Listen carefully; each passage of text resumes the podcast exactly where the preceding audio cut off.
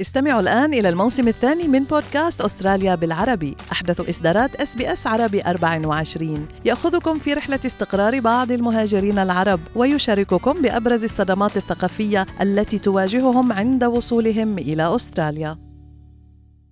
أنتم برفقة SBS عربي 24 ينظم متحف سيدني اليهودي معرضا جديدا تحت اسم يهود من أراضي الإسلام حيث يشمل المعرض قطعا أصلية من حياة عائلات يهودية عاشت في الشرق الأوسط وشمال أفريقيا خلال حقب زمنية مختلفة تقول راشلين بردة اليهودية من أصول مصرية وإحدى المنظمين للمعرض إنه يهدف إلى التعريف بتاريخ لا يجب أن ينسى. Contrary made to the Jews of European origin, الكثير من اليهود من أصول عربية يتذكرون حياتهم في الشرق الأوسط بنوع من الحنين إلى الماضي.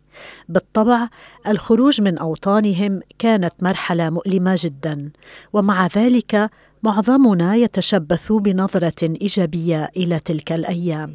They will they will remember the, the good days let's say much more than يحيك المعرض نسيج رواية تتجسد في مقتنيات وآثار من حياة اليهود السفرديم ولكن بحسب راشلين معظم يهود أستراليا يتحدرون من أوروبا الشرقية ودول أوروبية أخرى حيث وصفتهم بالناجون من المحرقة وقالت إنهم لا يعرفون شيئا عن اليهود من البلاد العربية. The museum was established by Holocaust survivors that uh, knew nothing about the Jews lived in uh. لا يعرفون شيئا عن اليهود من البلاد العربية الجالية اليهودية في أستراليا لم تقدر مساهمات ومكانة اليهود من أصول عربية منذ البداية وهذا المتحف بمثابة اعتراف بمنزلة اليهود من أصول عربية وتاريخهم العريق reflect their uh, their history reflect the, the the depth and the richness of that history. وتقول راشلين إن المعرض يحتوي على قطع تعكس تاريخا ثريا بجانب التاريخ الديني المشترك لكل اليهود. ومنها شمع عيدانات وكتب توراة قديمة من معابد السفرديم في العراق ومصر وغيرها من دول الشرق الأوسط. وتم التبرع بجميع القطع المعروضة من قبل الجالية اليهودية من أصول عربية لأن المتحف الرئيسي ليس بحوزته أي قطع مماثلة. وتقول راشلين التي تركت بلدها الأم مصر ومسقط رأسها الإسكندرية في سن السابع عشر إن الجيل الأول من اليهود العرب يتمسك بالهوية الثقافية العربية ولكن بعد مرور عقود من الزمان في المهجر يصعب توريث هذه الهوية الثقافية للأجيال القادمة فحتى إذا تشبع بها الأبناء فإنها لا تنتقل بنفس التركيز إلى الأحفاد A clash?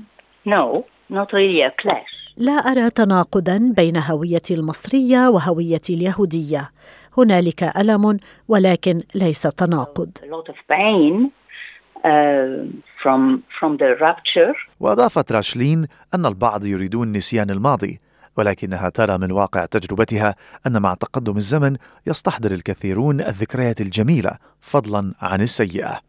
كما قالت إن أحد أهداف المعرض تحقيق التصالح ما بين الماضي والحاضر. المعرض مفتوح للجميع بداية من الأول من تموز يوليو مع عودة المتحف لفتح أبوابه التي أغلقت للعامة بسبب جائحة الكورونا. وسيوفر المتحف مرشدين لشرح معاني القطع في معرض يهود من بلاد الإسلام والمستمر لمدة عام كامل. المعرض مناسب للأطفال ولكن يجب على الأهالي توخي الحذر من اصطحابهم إلى باقي المتحف الذي تتناول مجموعته الرئيسية موضوع المحرقة اليهودية.